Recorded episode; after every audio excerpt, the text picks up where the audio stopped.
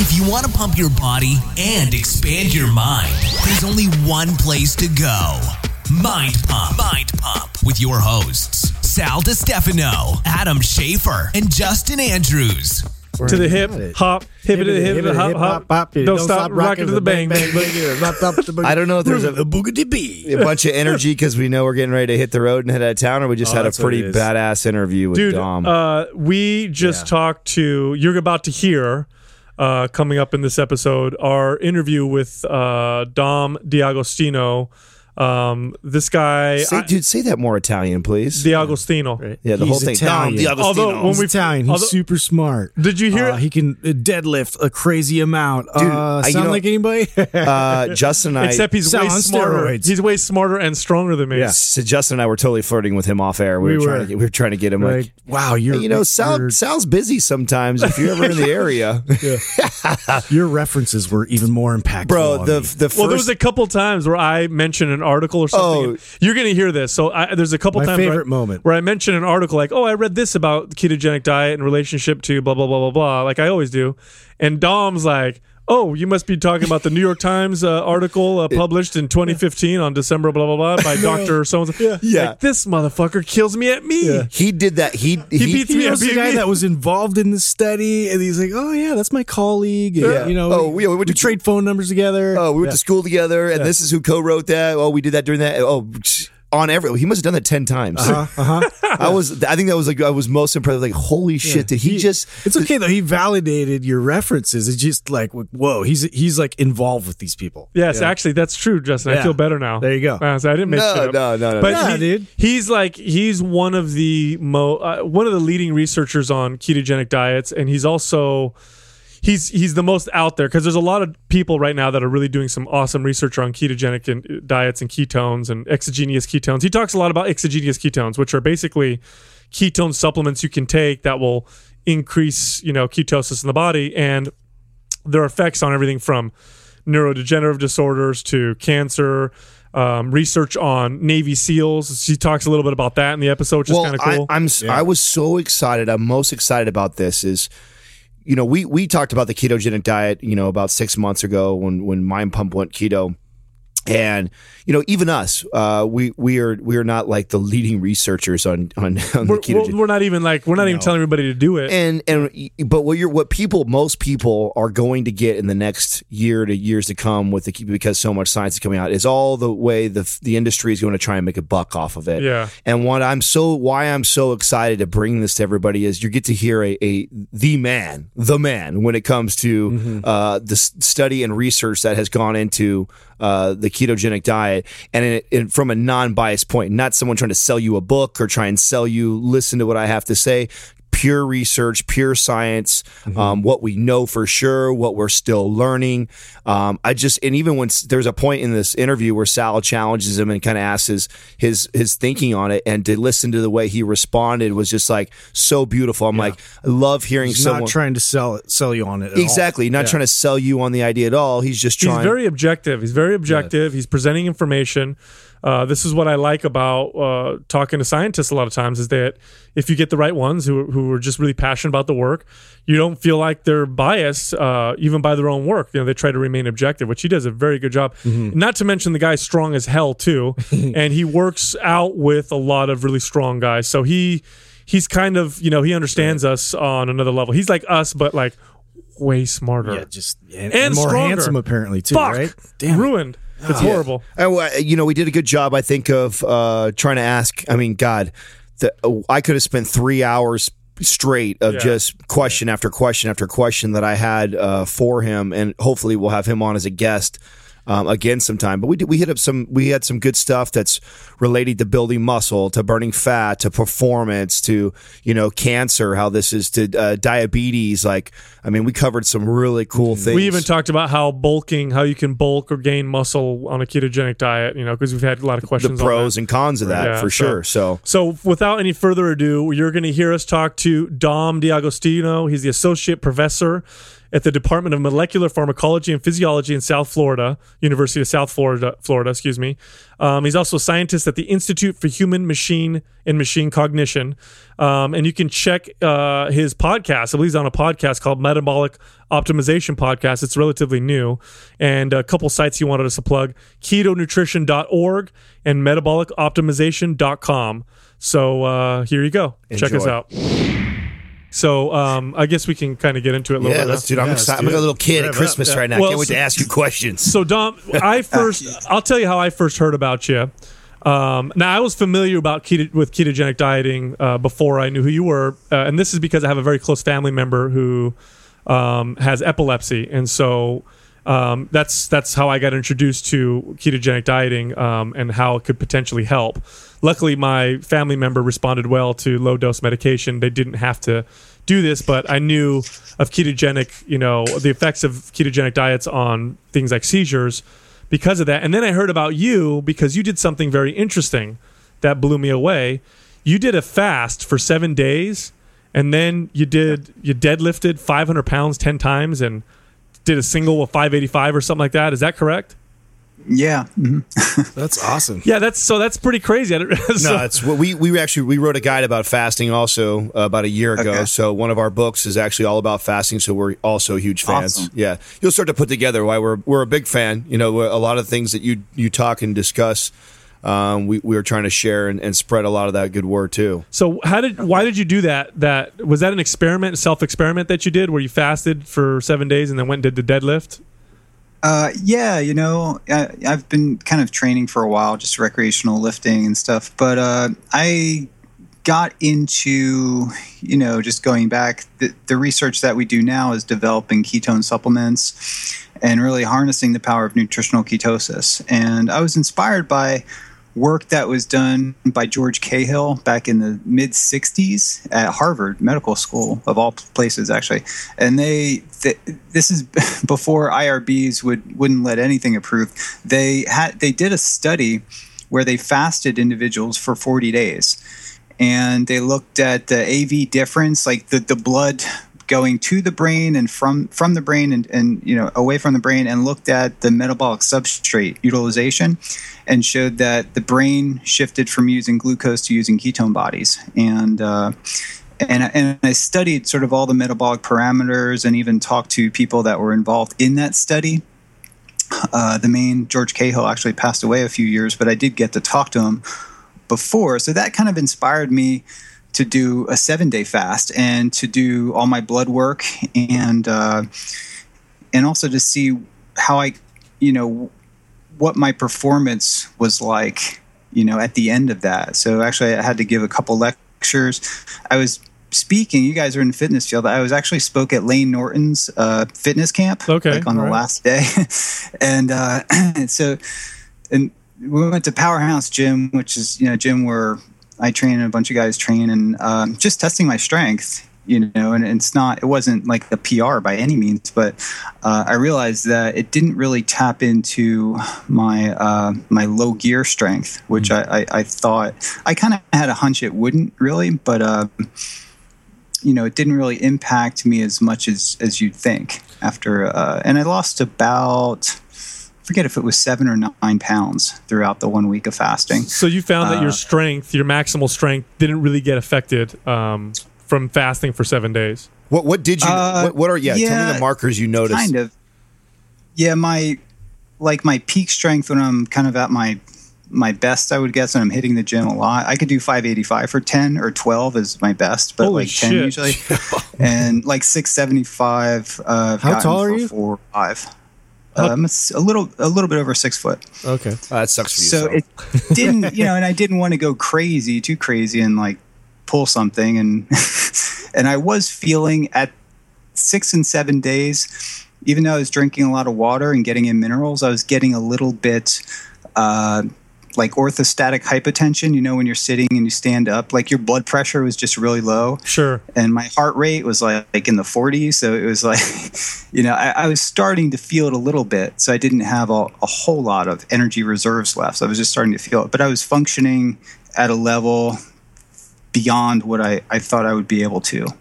You know, uh, you know, prior to doing doing the fast, and it was really a pretty much a water only fast with some minerals. And I'm kind of interested in doing the seven day uh, fast again, but with ketone supplementation. So I just haven't. I want to be sure I have the right block of time where I can, you know, do all the measurements and the blood work and do kind of a, a variety of things to to to assess my my my fast. Well, Dom, how did you start your research into ketones and the effect of the, you know the effects of the brain or you know um, ketogenic diets in particular? What drove you to study that? Um, uh, was it something you were directed to do? Was it something you had a passion for? Yeah. I, 10 years ago, a little over 10 years ago, as a postdoctoral fellow, uh, I did my PhD looking at the effects of, of low oxygen, which would be hypoxia. And then when I graduated and did my postdoctoral fellowship 10 years ago, I was looking at hyperoxia. So the military, specifically the Office of Navy Research, wanted to to determine what was the the cellular and molecular mechanism of CNS oxygen toxicity seizures that Navy SEALs and special operations divers will get if they use a closed circuit rebreathing device, which is a small sort of rebreather that goes on the chest that allows you to dive underwater and it allows you there's a stealth component so there's no bubbles that come up when you're diving underwater like like open circuit scuba Right. and the benefit is that it's very quiet you avert decompression sickness nitrogen narcosis those things but if you go down to just 50 feet of seawater you could have a seizure in like 15 minutes Now, and this is the, this is because the too high of oxygen concentration. the- yeah, the brain. Mm-hmm. oxygen's a stimulant. You know, at certain um, levels, uh, oxygen's a good, good thing, obviously, but too much of it can overwhelm your brain's antioxidant capacity, and it also function functions as I mentioned like a stimulant. So you get essentially an overstimulation of the brain uh, when the oxygen concentration gets too high, and as you go down in depth, the concentration of the gas that you're breathing, which with a rebreather be pure oxygen, increases proportionally.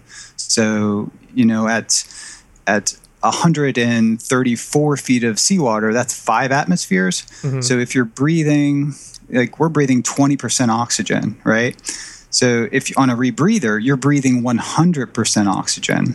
And then if you go down to five atmospheres of, of seawater, which is like 132 uh, feet, that's you're you're breathing like 500 times the amount of, Wow. of oxygen. and so that causes seizures in these very high trained, uh, you know, um, you know, soldiers. Um, and you found that ke- eating a ketogenic diet or having them run off of ketones help prevent that.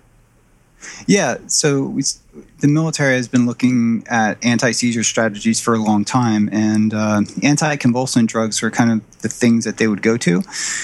And uh, I became, you know, I'm in a pharmacology department, so I was mostly interested in drug therapy to prevent this from happening. But then I had. Uh, uh, a guy that I was communicating with by the name of Mike Dancer, and he was kind of a, a fitness guy and uh, competitive bodybuilder, and he was getting he had temporal lobe epilepsy, and I started doing some research to help him, and I found out the ketogenic diet had a very interesting history. That it was actually a medical uh, you know a metabolic based therapy for drug resistant or drug refractory epilepsy and its its origins date back into like the 1920s and, and 30s and it was kind of based upon the idea that you know in if you get your metabolic physiology in in like a fasted state where your blood glucose is low and your ketones are elevated that produces a pretty profound anti-seizure effect.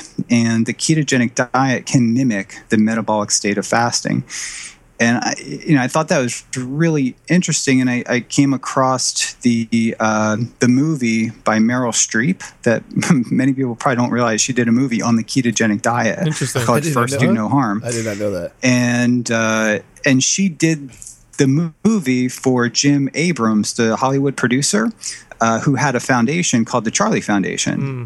So I came across this movie, and then I actually went to PubMed and I pulled a bunch of references out, and I realized that the data the research was overwhelming, showing that this was a highly effective strategy to prevent seizures. Even when mm-hmm. drugs failed, the diet worked like two thirds of the time, even when all the drugs failed. Wow. So I was thinking, wow, it's grossly underutilized. It should be like a frontline approach, mm-hmm. really, but it just wasn't getting much attention. And uh, so I contacted my program officer and I said, you know, maybe we can develop a nutritional ketosis strategy to mitigate oxygen toxicity seizures. And and he he kind of appealed to him, but he didn't he didn't like the idea of a carbohydrate restricted high fat diet for like a, a warfighter, a Navy SEAL. And you know, then I, I dug up a little bit more some information, and I saw that DARPA had funded the development of ketone esters for warfighter performance like years ago. Interesting. And the research was ongoing. And I realized, wow, what if these ketone esters that mimic the state of nutritional ketosis could mitigate oxygen toxicity? It's putting your body into nutritional ketosis, like the diet, right? So you have something that could prevent the seizures and also enhance warfighter physical and cognitive performance, which was another sort of more or less top secret study that you know DARPA was running. Uh, so I was able to acquire, you know, uh, a number of ketone esters, and we tested a variety of esters and found the compounds that were most efficacious at preventing oxygen toxicity seizure in our rodent model. So they are the ones, and we since developed other forms of ketone supplementation, and that really kind of was the uh, you know the start of it, and that was about ten years ago. But even prior to that, I was developing various technologies like uh, uh, we. My postdoctoral project was developing an atomic force microscope inside a hyperbaric chamber, so we could look at the level of the membrane and the mitochondria and just cell cell activity, what was going on, you know, uh, simulating a Navy SEAL dive, what was going on at the level of the mitochondria, you know, what was going on as far as free radical production in the cell.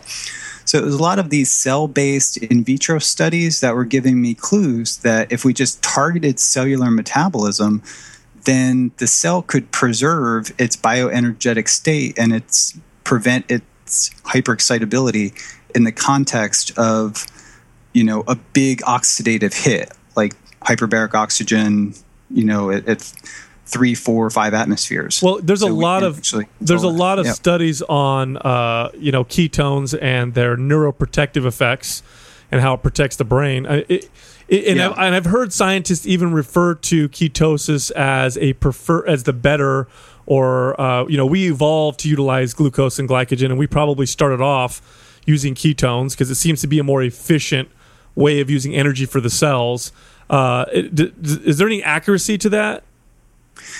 Yeah, you know, there was a lot of work done by uh, Kristopher Bough and uh, Jong Rho, who's at Barrow Neurological Institute. He now runs the uh, pediatric epilepsy up in uh, in Calgary, Canada, and Eric Kossoff, and you know all these guys. I connected with all of them. They, it, I probably annoyed them because I was constantly just calling people, asking them questions. Uh, so this idea, then, you know, we we do uh, in the medical community, you know, even the medical students here, I have to kind of teach them that ketones are not metabolic poison. That they're in the context of a type in of type one diabetes, where you have an absence of insulin, you could have runaway ketogenesis, Yep. where you have It's ketoacidosis, you know, correct? yeah, ketoacidosis. So you have in that scenario, you have very high concentrations of glucose usually, and then runaway ketogenesis. You know, their liver's just pumping out massive amounts of ketones, and it can produce uh, a situation that you know could be very deadly. Eh, Excluding type one diabetes, actually, I have a student who's you know a big lifter. The guy's like you know 6'4", 250 pounds, and and he's on a ketogenic diet basically to manage his type one diabetes. So even though type 1 diabetes kind of has that stigma, the ketoacidosis stigma, if it's well controlled, then you have a good handle on, on your insulin. Someone could follow a ketogenic diet and reduce their insulin requirements and manage their glycemia much more effectively. So mm-hmm. that that's kind of like another story. But if we get to the original question you're asking is does the brain prefer ketones over glucose? And That's a question I get a lot, and I, I think the the answer is that the brain will use whatever's available, right? Mm-hmm. And in some cases, it will prefer to use ketones over glucose. For example, in in an an aged phenotype. So as we age, the brain's ability to use glucose as an energy source decreases over time. So you have decreased activity of enzymes like pyruvate dehydrogenase complex or internalization of the glucose transporter in the membrane. So if you look at the membranes, there's less, you know, glucose transporters at mm. the level of the membrane. You have as we age, we have you know vascular issues, so there's less brain blood flow. Uh, in the context of traumatic brain injury and Alzheimer's disease, the ketones function as an alternative energy source and would be for sure a preferred fuel source over glucose. Got it. Hmm. In that, and preferred, but my definition is that you would derive more energy for ketone metabolism than you would with glucose metabolism. Uh, but in the context of a normal, healthy person, I just look at it as kind of an alternative fuel that's available, and the brain will use kind of whatever's available. One could argue that if if the same thing applies to the brain as does for the heart, it's been demonstrated in a number of elegant studies that the hydraulic efficiency of the heart is enhanced with ketone metabolism versus glucose metabolism, meaning that uh, you essentially derive more ATP per oxygen molecule when you metabolize ketones for energy than you do with glucose. Well, and well, it seems interesting. Ch- it's interesting yeah. to me because I've heard of uh, Alzheimer's as being referred to as type three diabetes. I'm glad you brought that up. Yeah, um, yeah, yeah, yeah. What what is the validity behind that? Because I've, I've heard that thrown around quite a bit. I've even used that myself mm-hmm. because I've read some research stating that it really has to do with the brain's inability to utilize you know glucose and so that's why they're calling it that type 3 diabetes. Yeah the the lead investigator that's looking at this and he does a a glucose PET scan and a ketone PET scan, and he oh, does like the comparison of the two, and that would be Stephen Cunnane. Uh, he's in Canada, and he presented at our Metabolic Therapeutics conference, and uh, he showed that as we age, our ability to use ketones for fuel does not decrease. Whereas with glucose, you get a, uh, a plateau and a, a, decrease in brain glucose utilization as we age. So there's a compensatory effect of ketones kind of filling the gap to help restore brain energy metabolism, you know, that that's associated uh, with impaired glucose metabolism as we age. So yeah, there's there's a good good rationale for using ketones as an energy source, um, and it I believe it doesn't necessarily, you know. Uh, it doesn't necessarily apply to the aged phenotype or those with you know mild cognitive impairment or even advanced alzheimer's disease i think there's benefits that the normal healthy person can get too a lot of the work it needs to be appreciated that a lot of this work looking at ketones is is sort of on a a disease phenotype, if you will. There's not a whole lot of data on normal healthy people. So that's kind of the question that I get. Well, yeah, it works in, in this disease or that disease, and it helps restore mitochondrial function, mm-hmm. mitochondrial energy production, but will it have benefits to a normal healthy person? Well, and, and, I, and I think that's yes, especially under under stress conditions. So that's kind of answering and, my question. I, I was going to yeah, ask because of uh, you know the difference between like a medical versus like you know just a nutritional uh, between the two, like the difference between the two of those, the description.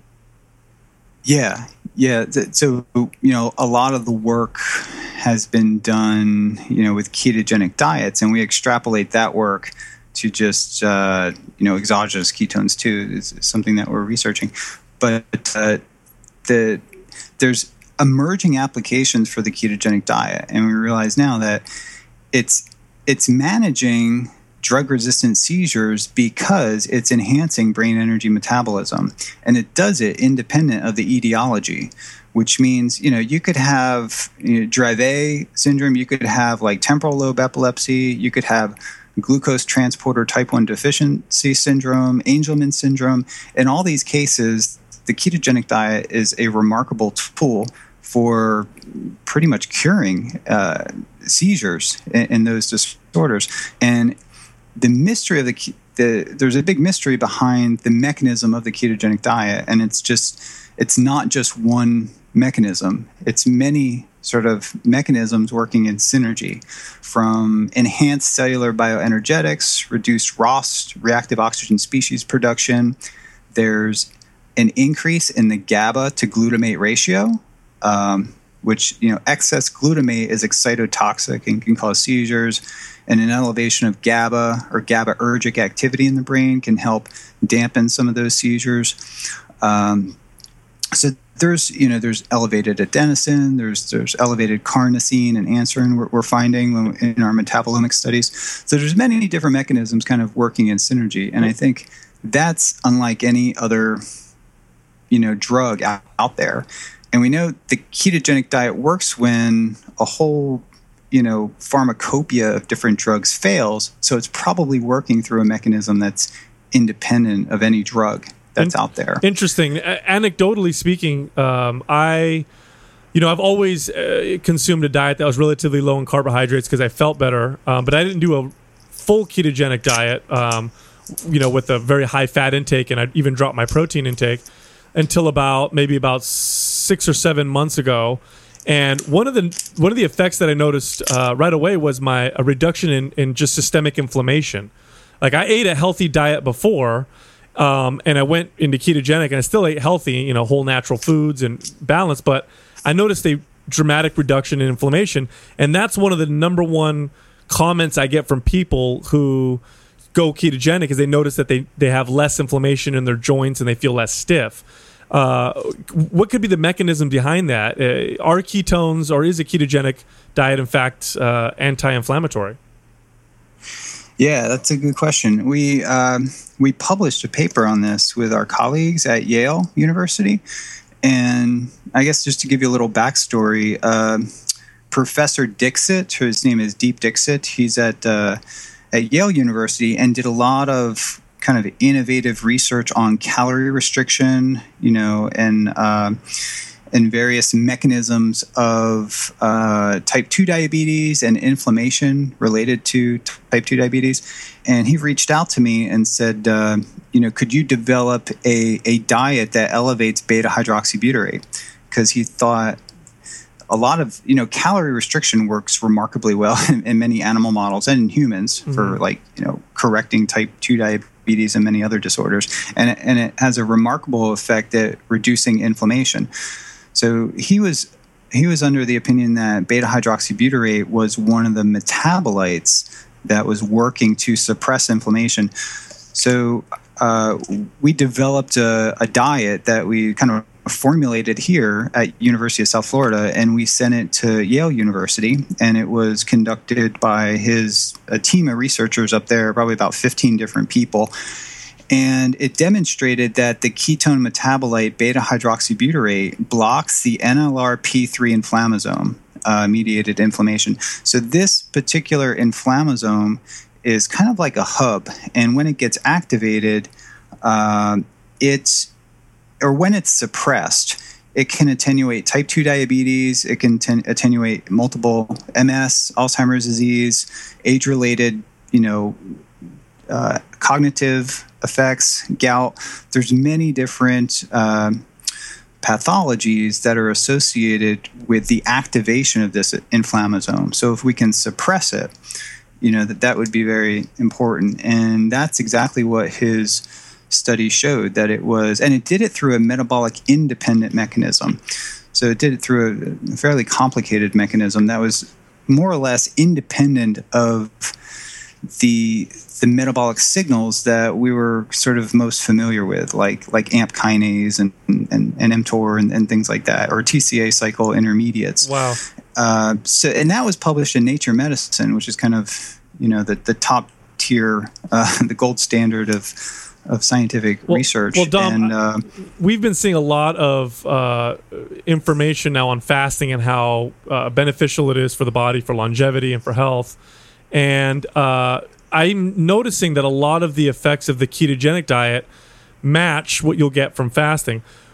Do you think a lot of the benefits of fasting are coming from the fact that when you fast, your body tends to go ketogenic? Do you think that might be why fasting is so uh, so good, or do you think the reverse that maybe a ketogenic diet mimics some of the effects of fasting and that's why it's healthy, or why it's got some of these these protective effects? I should, I should say. Yeah, so uh, Dr. Longo has, you know, advanced that all the benefits of fasting. So even fasting before you have chemotherapy or fasting before radiation um, can have tremendous benefits for for cancer management too. So that was really the the take home message of the manuscript that we presented. And, and when the news media kind of jumped on it, they basically said, you know, they, they found the metabolite that's contributing to all the benefits of fasting, and it would be the ketone body, beta hydroxybutyrate. Mm-hmm. And, and I think there's there's good evidence for that, but I think there's a lot of other things going on. Okay. And I think that's the ketogenic diet mimics metabolically the state of fasting. If you have someone who's following a strict ketogenic diet, you know, one that's formulated, especially one that's you know formulated to manage epilepsy, like a four to one or three to one ratio ketogenic diet, and you looked at their blood, it would look like you know they had fasted for half a week or more, right? Because their glucose would be low, their ketone body is elevated, obviously, and uh, the hormone insulin would be suppressed. And it's the suppression of the hormone insulin that drives hepatic ketogenesis and that's really the telltale sign of someone who's fasted. And that persistently stays that's a constant feature of the ketogenic diet. So that being said dom uh, what what's your take on someone who's trying to actually build or gain muscle on a ketogenic diet? Because because it does suppress things like insulin. We know that's important. Yeah. have you experimented much with this at all?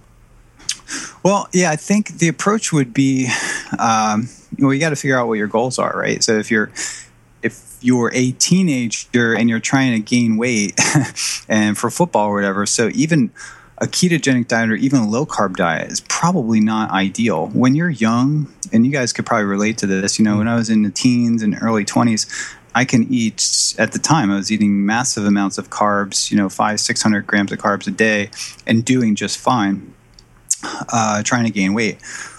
But uh, in the context of someone trying to gain size and strength on a ketogenic diet, we know insulin not only is it anabolic, but it's also very anti-catabolic, and its effects may actually be due.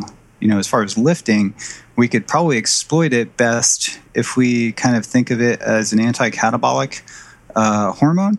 So a little bit of uh, calories in the form of a little bit of carbohydrates, maybe, and especially some branched chain amino acids and protein right before we work out. So, you know, for someone my size, like 100 kilograms or so, I would probably only want to max out at 150 grams of, of protein per day, but I would try to bolus that in and around my workout. Mm. So, kind of right before going in and, and after to mitigate some of the catabolic effects of working out.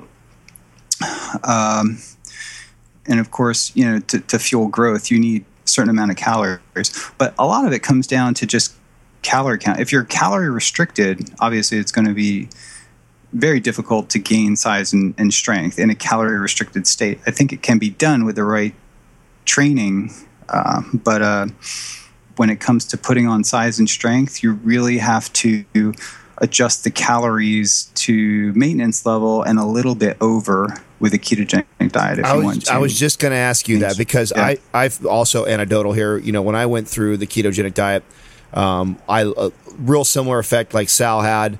Uh, but then I switched over to okay, I'm gonna I'm gonna try and bulk on this diet. I'm gonna try and add size and and see if I could do it. I was enjoying it so much. I love it for for maintaining health and balance, or even to lean out.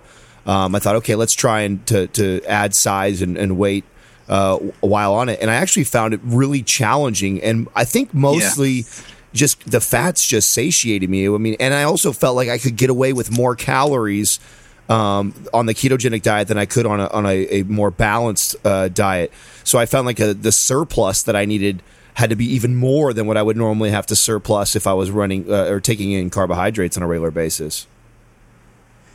Yeah, that that could be it. You know, I, I, don't I don't know if there's any kind of metabolic advantage that they say. You know, with a, a ketogenic diet over uh, a carbohydrate based diet. I kind of I kind of doubt that's it. I, I, know there's some people out there that are trying to advance that that sort of idea mm-hmm. uh, hypothesis.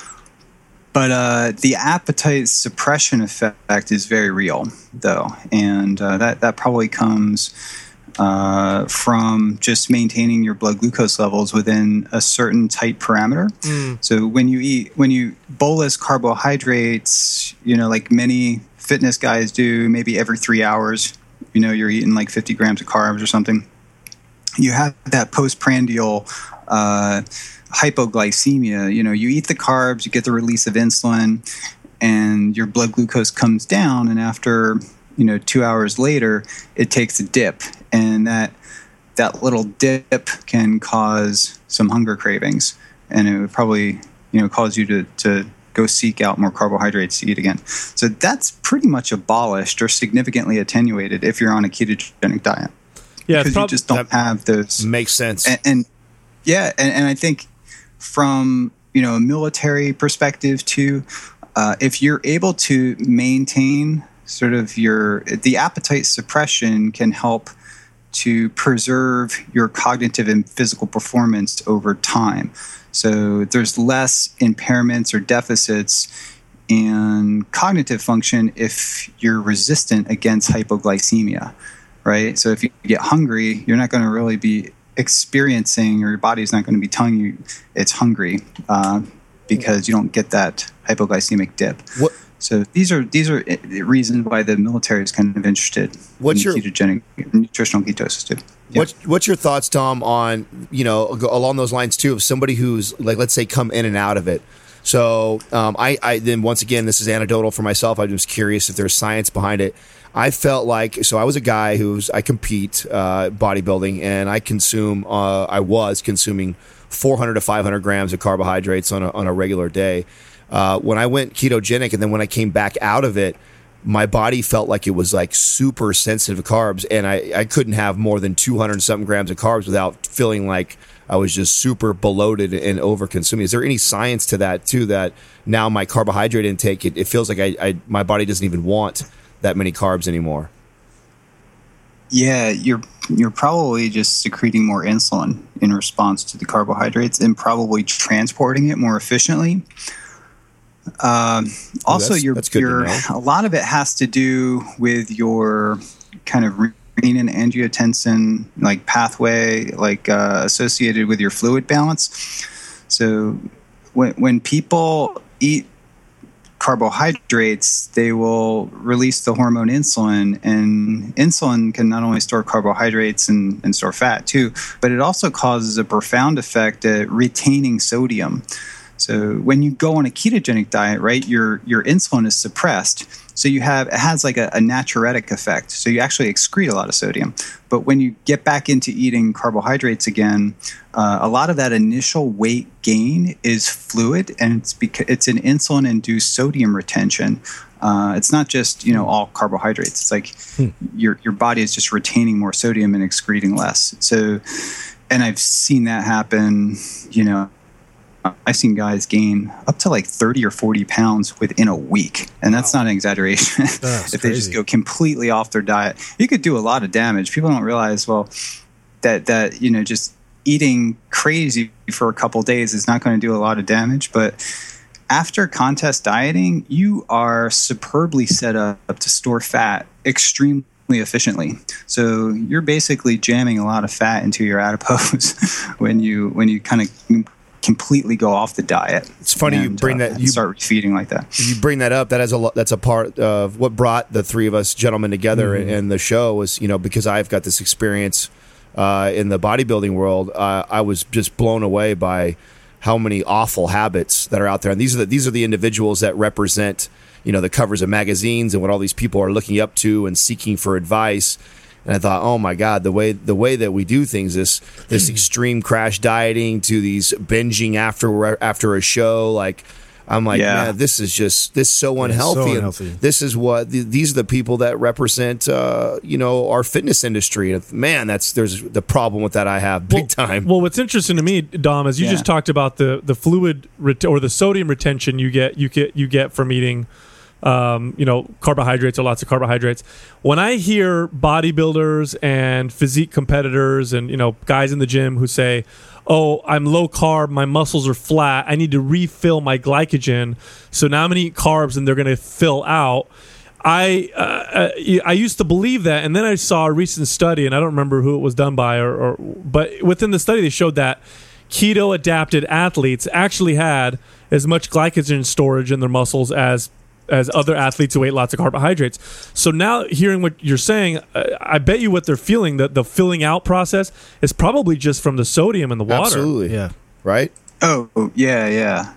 Yeah, totally. Um, so, yeah, the, I think the article you're referring to would be the article in Metabolism, and the first author would be Jeff Volek, okay. who's a good friend and colleague of mine, and uh, senior author would be Stephen Phinney, And they looked at guys that were extreme athletes that had super high output and they had guys that were carb adapted like completely almost fueled off carbs and guys that were keto adapted pretty much fueled off fat.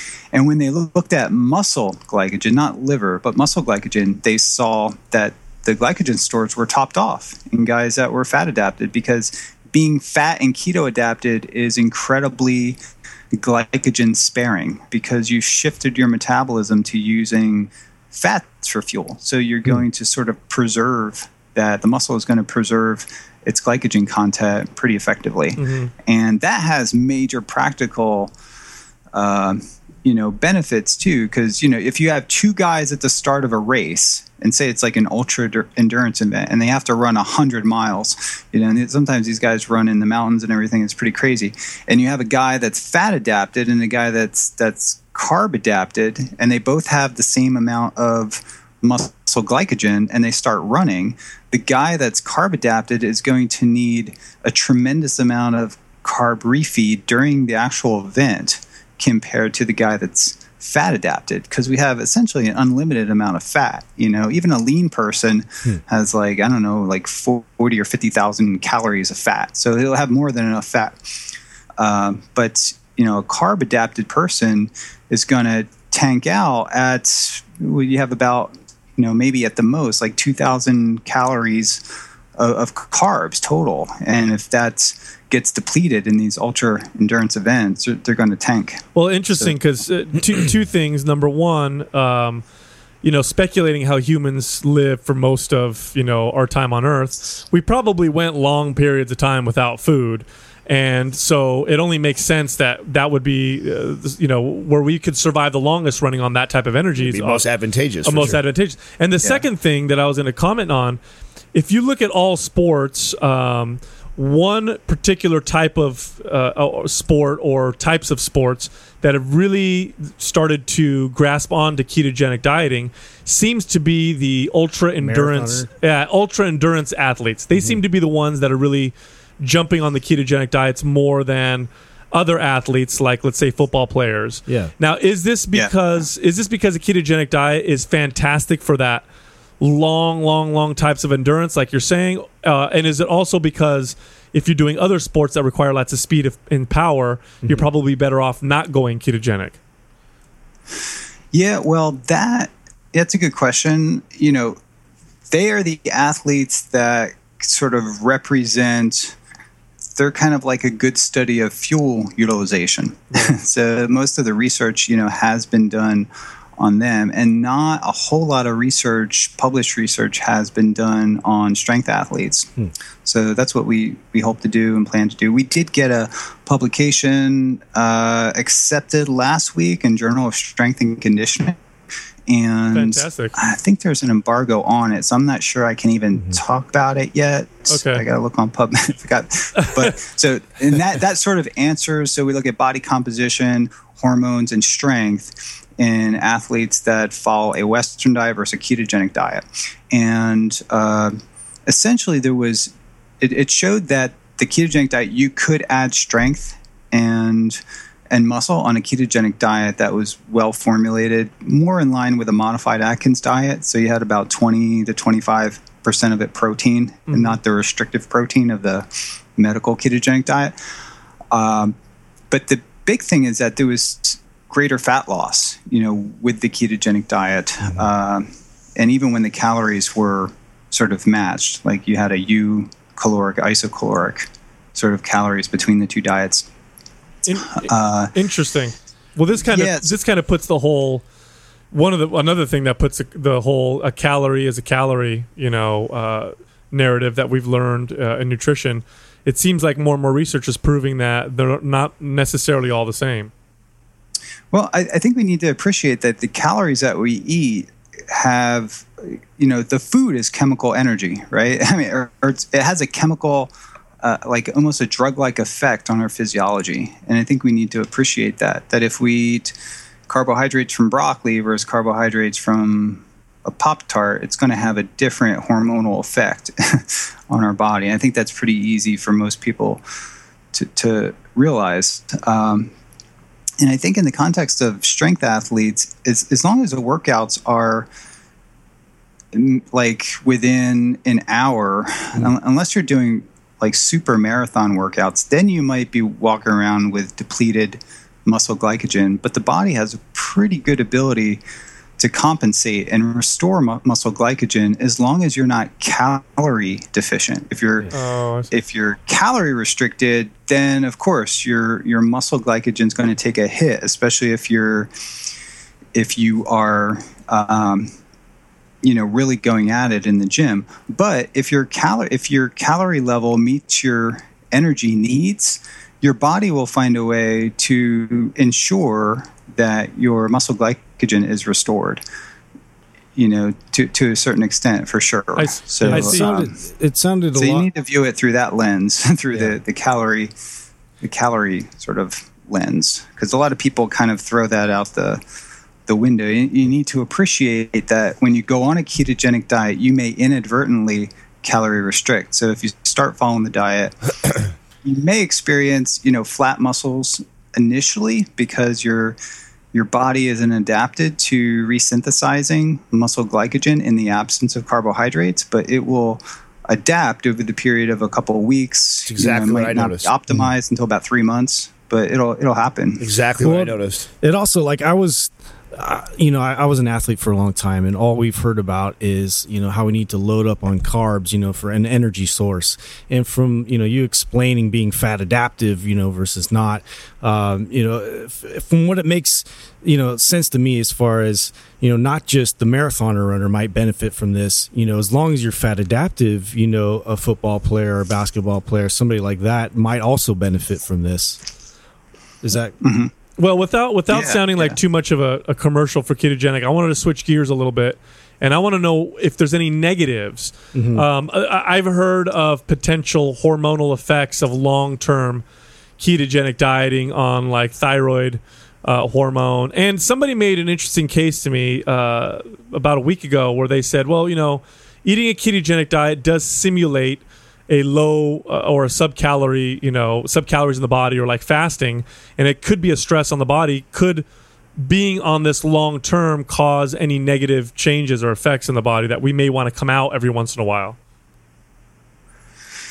Yeah, to say no to make a blanket statement like that would probably not be a good idea because okay. we're all a unique metabolic entity, I like to say, because okay. we have some genetic uh, you know uh, factors in us. Like some may you know have a higher rate of synthesis of various you know fat oxidation beta oxidation enzymes in our liver so we make more ketones than other people um, and i think it's it's a it, the more data that I look at, even in like an inbred strain of, of rat, we see variability. So I think the variability is going to be much higher in people, especially if their geological ancestors are from, you know, a very northern climate versus a Mediterranean or versus an equatorial, you know, climate. Uh, so, and that may account for some of the the things that I've observed with people, a, a few people, I would say about 20% of the people who try a ketogenic diet, it just kind of doesn't work for them. Mm-hmm. And I thought maybe they weren't formulating it well. Maybe they just, you know, they weren't strict enough. They were getting in excess carbs. Uh, and when I say it doesn't work well, that you're your body is a pretty good indicator of you know kind of what's happening and if you don't feel well on a ketogenic diet after months of trying it where you give it your best shot it's probably not the best diet for you but i but i that's not to say that a low carb wouldn't be good but a ketogenic diet is a pretty extreme version of a diet uh, if you're not used to following it well I, am happy you said that because um, you're yeah. you're right along the lines of what we tell people when we talk about you know different ways to eat because uh, just being trainers as long as we have been um, uh, there's I've noticed yeah, such huge individual variances in you know everything from workouts to nutrition so yeah uh, absolutely so you guys i'm sure have seen it you know there's some people even you know you'll see their their LDLP like skyrocket, and sometimes even their triglycerides go up, and their C-reactive protein will go up too. Mm. And these are completely opposite of what the majority of population would experience if they did a ketogenic diet. Now, one might be able to argue that maybe the macronutrient, you know, sources that they chose, maybe if it was a like a really high dairy based ketogenic diet was contributing to that. And I've seen some people follow a ketogenic diet and, you know, remove the remove the uh, heavy cream and just sort of add more fish oil or fish and avocado instead of you know lots of of you know hamburger and and dairy and they do much better like their numbers improve so there's you know there, there's a discussion there that you can kind of get into uh, versus you know, limiting dairy, limiting the, the ratio of polyunsaturated versus mono versus mm-hmm. saturated fat in the diet. And I have some opinions there, and I like to kind of put a lot of time and thought into formulating what what an ideal diet would be. Interesting. I, but, uh, but I've seen people just not respond. They shift their diet all around. They just don't respond to the ketogenic diet. So it's really up to the person to monitor, to do some some self monitoring and blood work. That that makes me if this works. That makes me really interested in uh, how you eat. I, am curious if you're like us, the, the three of us, you know, being nerdy fitness guys. I don't know if I'm. And people always ask us, "What do you guys do for diet?" or "How do you guys eat every day?" And I'm like, man, that's such a tough answer for me because I'm constantly experimenting with my body and trying different things. And and when I went keto, I actually uh, it changed my whole relationship with fats in general uh, because we've been even as trainers, you know, we've been so scared to run that high of a diet, uh, high of fat diet, and uh, all the positive things I ex- uh, experienced with it changed the whole relationship that I had now with with fat and carbohydrates. Mm-hmm. And now I probably run closer to a you know 100 grams to 150 grams of carbs. That's it now. Uh, and a much higher fat diet because of my experience with ketogenic. Now, are you somebody who sticks to like the same way of eating, or are you constantly doing the same? Are you manipulating a lot? Yeah, I, I do stay in some form of nutritional ketosis pretty much all the time. And I think a lot of it has to do just because that's my area of research. So I'm always experimenting. So even if my diet doesn't reflect on paper as far as macronutrient profile that of a ketogenic diet, like I'll be taking some form of supplementation that will kind of put me into into ketosis.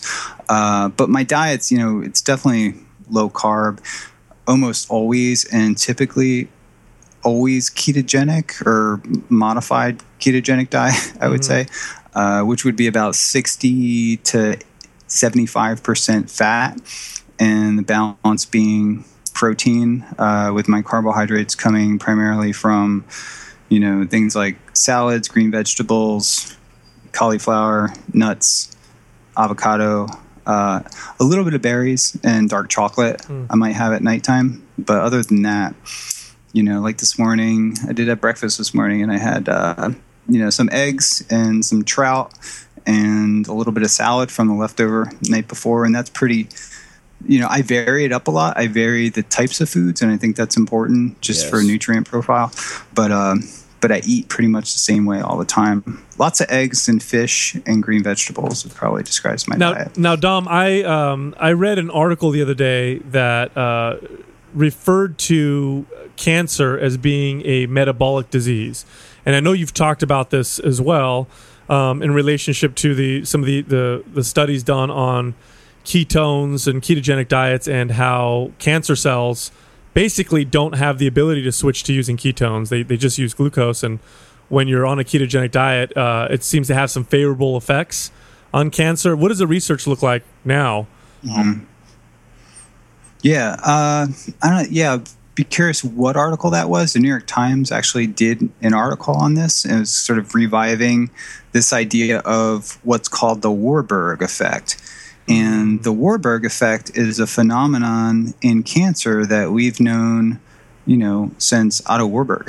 Mm-hmm. Uh, he got the Nobel Prize for his work in metabolism. Um, there's no doubt in any anybody's mind, including all the mainstream cancer researchers, uh, like guys like Craig Thompson and, and Lew Cantley and Michael Bishop. I mean, these are the these are like the pioneers of cancer research. They are all will admit now, maybe it took a little bit of time, that cancer is a metabolic disease in the in the context of it has a metabolic phenotype, mm. right? So we use a fluorodeoxyglucose PET scan to locate, uh, to show the aggressiveness and the location of cancer in the body.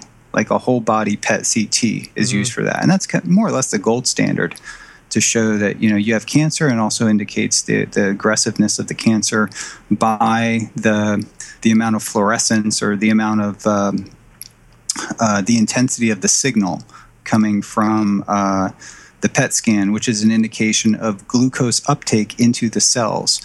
And it's an indication that the cancer cells are outcompeting the healthy tissue around it for the glucose. So, where the debate lies is the origin of cancer. So, does cancer have a metabolic origin? So, is it, we will, cancer definitely has a very uh, unique and different metabolic phenotype, it consumes massive amounts of glucose relative to normal healthy tissue. And oncologists have known that for years, but I think it's time now, and many other investigators do, that we exploit that metabolic uh, characteristic by designing a diet or and even drugs that limit glucose availability to glucose hungry cancer cells mm-hmm. and also a diet and drugs that suppress the the hormones that drive cancer growth and proliferation. For example, insulin. You know, pretty much most cancers, 80, probably 90% of cancers, uh, the hormone insulin drives growth and proliferation and probably metastasis. Uh, insulin's, you know, pretty much linked with IGF-1 and mTOR and, you know, AMP kinase and, and all these factors that are intimately associated with cancer growth and proliferation. Uh, the ketogenic diet really suppresses many of the main drivers of cancer growth, and it does it kind of across the board. And it's really targeting molecular signaling pathways that many pharmaceutical companies like uh, you know, Roche and, and Genentech and, you know, the big pharmaceutical companies are scrambling to develop drugs that target the same metabolic pathways that the ketogenic diet nicely targets, sort of in synergy with many things together. Uh, so there's been a revival in the interest of the ketogenic diet uh, for targeting, uh, metabolically targeting cancer. Fantastic. Um, wh- what kind of research, uh, if you're able, I don't know if you're able to talk about what kind of research you're working on now, or where you see the future of, you know, uh, the research uh, in this field. Yeah.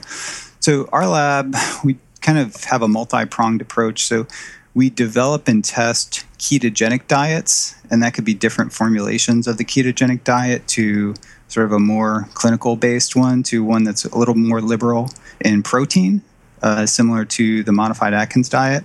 And we've shown that both of these sort of versions of the ketogenic diet are quite a, impressive at reducing cancer growth and also, most importantly, improving survival in, in our animal model of metastatic cancer. So we combine the ketogenic diet with hyperbaric oxygen therapy uh, in one of our studies. uh, because high levels of oxygen can reverse tumor hypoxia because low levels of oxygen can kick on oncogenes and various you know signaling pathways that could cause further growth and spread of cancer, including things like HIF1 alpha and VEGF. It tends to knock those things down, hyperbaric oxygen does, and it works nicely when it's combined with the ketogenic diet. So that's another area that we're looking into, exploiting sort of the, the oxidative potential of high levels of oxygen. Um, and we're also looking at uh, various metabolic based drugs like dichloroacetate also called DCA, and metformin. You guys are probably familiar with familiar, yeah. you know, metformin. So we have, you know, one of my students is just focused on metformin and and also DCA, and we have, you know, studies looking at branched chain amino acids to mitigate cancer cachexia, um, to reduce the, the the protein loss that's associated with. Uh, with metastatic, you know, like stage four metastatic mm. um, disease is, is really associated with muscle wasting. So we're developing strategies to mitigate that. So it, it's kind of a tedious process because all these things need to be tested sort of as a standalone first with the standard diet. And then we're at the point now where we're starting to combine some of these therapies. So we have synthetic ketones that we're using, and we showed that synthetic ketones even by itself can reduce cancer growth and oh, actually wow. prolong survival in, in, our model, which is a really good model, we think. So now we're at the point where we're combining a ketogenic diet plus ketone supplementation plus hyperbaric oxygen. And we've published recently a paper on that. And now we're interested in taking that non toxic approach and then adding some further uh, some drugs that can further target cancer metabolism, like DCA and metformin, maybe 3 bromopyruvate. So the idea we approach it, we kind of think of it as like a press pulse theory.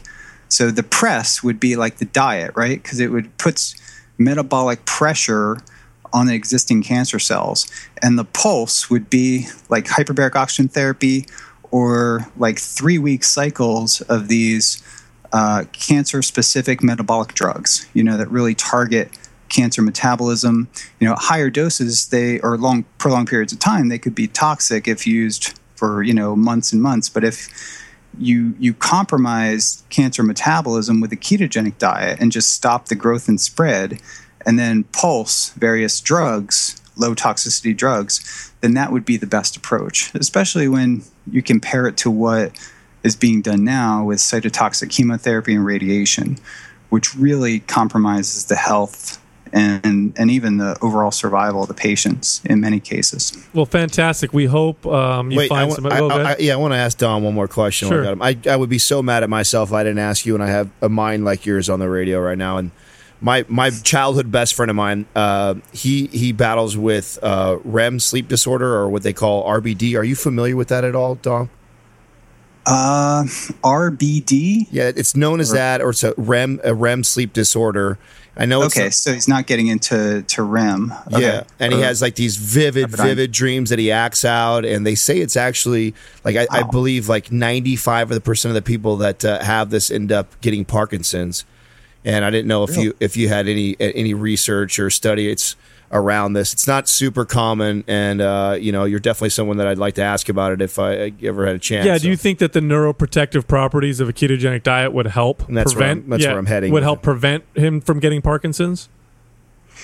Yeah, I mean, all the indications, you know, all that data that I've seen in vitro and in vivo indicate that ketones are neuroprotective, and they would prevent. Uh, oxidative damage associated with, with Parkinson's disease. So we know that Parkinson's disease is a degeneration of neurons in the substantia nigra, and that area of the brain is kind of selectively vulnerable to reactive oxygen species induced cell death. It has a lot of uh, monoamine oxidase and a lot of free iron that can drive something called the Fenton reaction. And ketones sort of enhance mitochondrial electron flow and enhance energy in those areas while lowering reactive oxygen species. And there's been a couple papers published on this actually. So achieving and maintaining a state of nutritional ketosis would probably help with sleep. I found it helps with my sleep, and many people have emailed me. Uh, one person was completely had narcolepsy and was on modafinil or Provigil, the, that you know uh, basically stimulant drug for 10 years and was able to completely get off of it when they got on the ketogenic diet and has been sleeping you know perfectly fine now um, so I, I, think the ketogenic diet could work in two ways. I, I think it, it, definitely helps improve some people's sleep, and it could give you some insurance or uh, protection against oxidative stress that could be contributing to uh, this disorder. Nice. You know, just something to think about. Um, I haven't, you know, I did my my PhD in uh, a sleep lab or along with a sleep lab, and I really haven't ran into that disorder much. So I assume it's pretty rare. It's ve- it's very rare. I mean, it, it yeah. just happens to be my childhood best friend has it, and you know, it sucks being the, the fitness guy that I am that coming to me, I didn't have the answer for him right away. So I've been yeah. I've been researching myself, and I you know I was really interested in, in, the benefits of the ketogenic diet, and like Sal started to say about the uh, you know being a protectant. I thought, okay, well this at least could help because everything I found, nothing linked directly to the RBD or the REM sleep disorder. There was stuff though that I found on Parkinson's and how it could be beneficial for that. And I thought, well, if ninety five percent of the people that end up with this REM end up or RBD end up going into Parkinson's, I would think that there would be some sort of benefits to that for at least uh, helping you from that, right? So. Yeah, yeah. I'm actually reading about it now. Yeah, it's it's really fascinating. We did uh, so parallel to that. We we were doing some research in our lab uh, on restless leg syndrome, and restless leg syndrome is associated with they think maybe degenerate degeneration of those neurons uh, through you know increased uh, reactive oxygen species. So there was some interest in metabolic approaches and also ways to uh, decrease free iron levels. Mm. So iron, high levels of iron uh, in certain brain regions can contribute to uh, degeneration of neurons, especially neurons related to uh, Parkinson's disease. So just maybe something to look into. But interesting. Well, yeah, I will. I'm going to look into this, and if if I can dig anything up, I will send you some information uh, in regards to ketosis. And oh, I would, I would, I would love that. I would love that. Well, Dom, thanks for talking to us. It's been a pleasure. Yeah, we thanks for having me. Appreciate it. Would love to do this again with you for sure. I know we there's so much more we probably want to talk to you, but we don't. We uh, yeah. respect your time. We know you're a busy Lots man. Of knowledge there for sure. Yep. Thanks again, Dom. Thanks for having me. Thanks, guys. All right, man. Thank you for listening to Mind Pump. If your goal is to build and shape your body, dramatically improve your health and energy, and maximize your overall performance, check out our discounted RGB Super Bundle at mindpumpmedia.com. The RGB Super Bundle includes MAPS Anabolic, MAPS Performance, and MAPS Aesthetic Nine months of phased expert exercise programming designed by Sal, Adam, and Justin to systematically transform the way your body looks, feels, and performs. With detailed workout blueprints and over 200 videos, the RGB Super Bundle is like having Sal, Adam, and Justin as your own personal trainers, but at a fraction of the price. The RGB Super Bundle has a full 30 day money back guarantee and you can get it now plus other valuable free resources at mindpumpmedia.com. If you enjoy this show, please share the love by leaving us a five star rating and review on iTunes and by introducing Mind Pump to your friends and family. We thank you for your support, and until next time, this is Mind Pump.